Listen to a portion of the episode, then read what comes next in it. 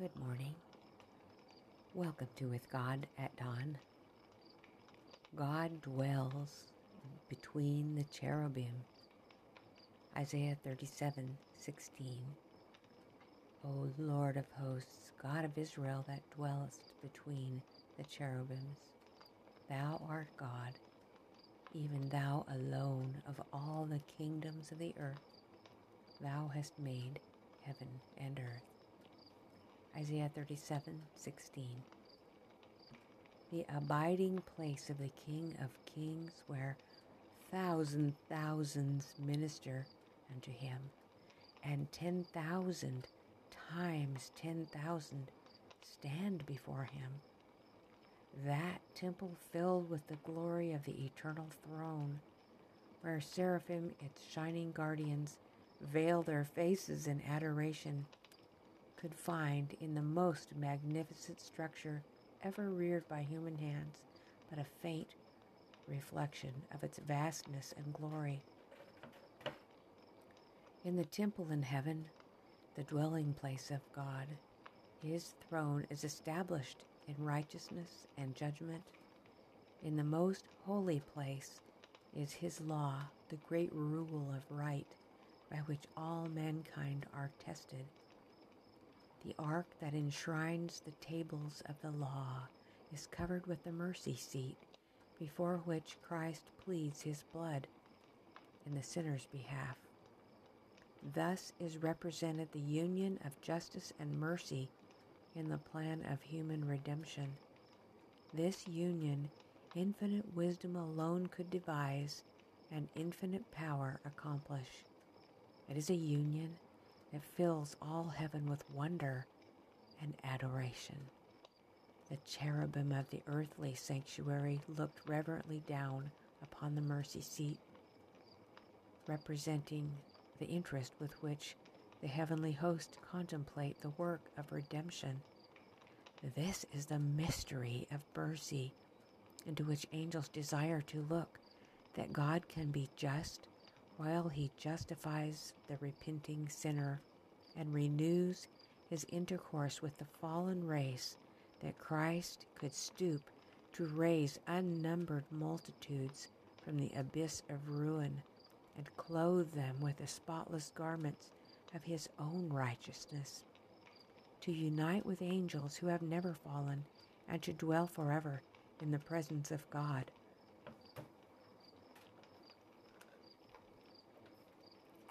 In the beginning, before all of this happened, after Lucifer had sinned, he made the claim that God could not forgive sinners who broke his law, that the law did not have provision for that. Then, when Jesus paid the penalty of the broken law so that we could stand before God's perfect law without guilt and shame, for our debt was paid, then his next charge was that, well, you can forgive sinners now, so they don't need your law anymore. But we just read that God has a perfect union of justice and mercy. This is the mystery of mercy, into which angels desire to look, that God can be just while justifying the sinner. Jesus came in our flesh and lived a righteous life. The spotless garment he clothes us with, his character developed in the sinful world in the same fallen nature, yet without sin, that we are born with.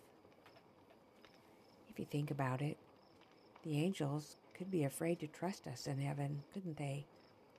Unless God's plan had a way of not only restoring us to be as he created us to be originally, but to be able to show the onlooking universe that we can be trusted. That's a tall order to fill. God brings it all to pass, and at the same time never uses any underhanded tactics or force.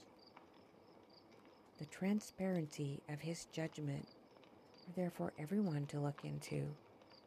The names written in the book of life, the history of their experiences, the books of the acts and works of your life written by the recording angels, whose task it is to write it all down for those who are lost, so that anyone who is interested why someone could not be saved, they can read it, they can understand, and God will be finally justified and exonerated of all of Satan's false charges.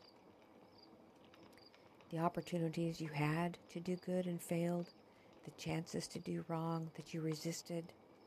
Jesus tells us in Matthew 12:36 and 37, that for every idle word that men shall speak, they shall give an account in the day of judgment.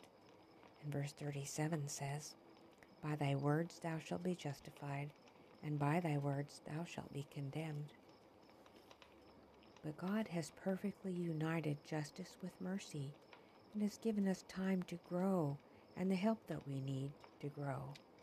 No sincere person will be left without the opportunity to be helped until they are either restored to his likeness or in complete rebellion. I want to point out a few examples of the tenderness with which God regards us. Number one, the first one, the way that he did not embarrass the very men who got the prostitute into trouble before they cast her at his feet, and their guilt. He wanted their hearts, and for them to realize that he knew who he was, the Messiah. So he wrote their guilt in the dust of the floor, and they came close and they saw it, and beginning at the eldest and the wisest, they went out quickly before he would maybe read it out loud. He gave them a chance to think about things. Number two, the way he did not embarrass Simon, Judas's father, at the feast that he threw for Jesus. Simon had been a leper healed by Jesus. He had been the one who got Mary into prostitution, he thought, but he didn't say it out loud. If Jesus knew who she was, he wouldn't let her anoint his head and feet. But Jesus simply told Simon a parable, then asked him a question. And in so doing, Simon recognized that Jesus knew what he was thinking, and that he didn't want to embarrass him, and that he wanted his heart. The third one, he waited before going to heaven to receive his Father's blessing and acceptance of his sacrifice, even after all he had been through and how much he would long to see his Father and receive that approval. But he waited to comfort Mary. And the fourth one, he walked for hours to meet the Phoenician woman who wanted her daughter healed. Number five, he picked up children and he held them. Number six, he walked 8 miles 2 ways to help the disciples on the road to Emmaus to understand that him dying fulfilled the prophecies. He says, "Come, let us reason together. Your tears are in his bottle. He numbers your hairs. He will joy over you with singing." I could go on. Instead, I'm going to read the promise to you of Revelation 21:22. Speaking of the New Jerusalem, it says, "I saw no temple in it, for the Lord God Almighty, the Father, and the Lamb, his Son, are the temple in it." I want to finish with one verse of "Abide with me." Abide with me, fast falls eventide. The darkness deepens, Lord, with me abide. When other helpers fail and comforts flee, help of the helpless, Lord, abide with me. Our Father in heaven, O Lord, we want you to abide with us.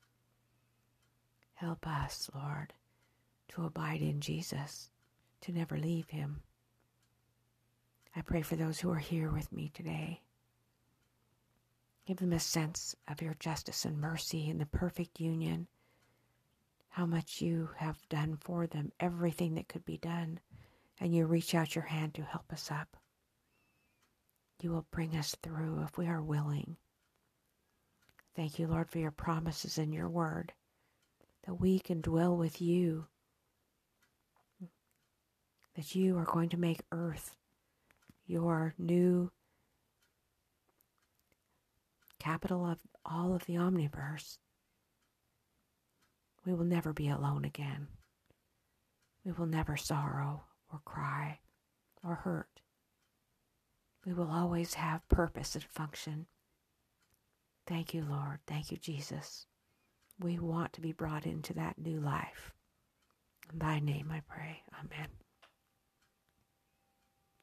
I'd like to invite you to join me again tomorrow. I sure enjoy it when you're there.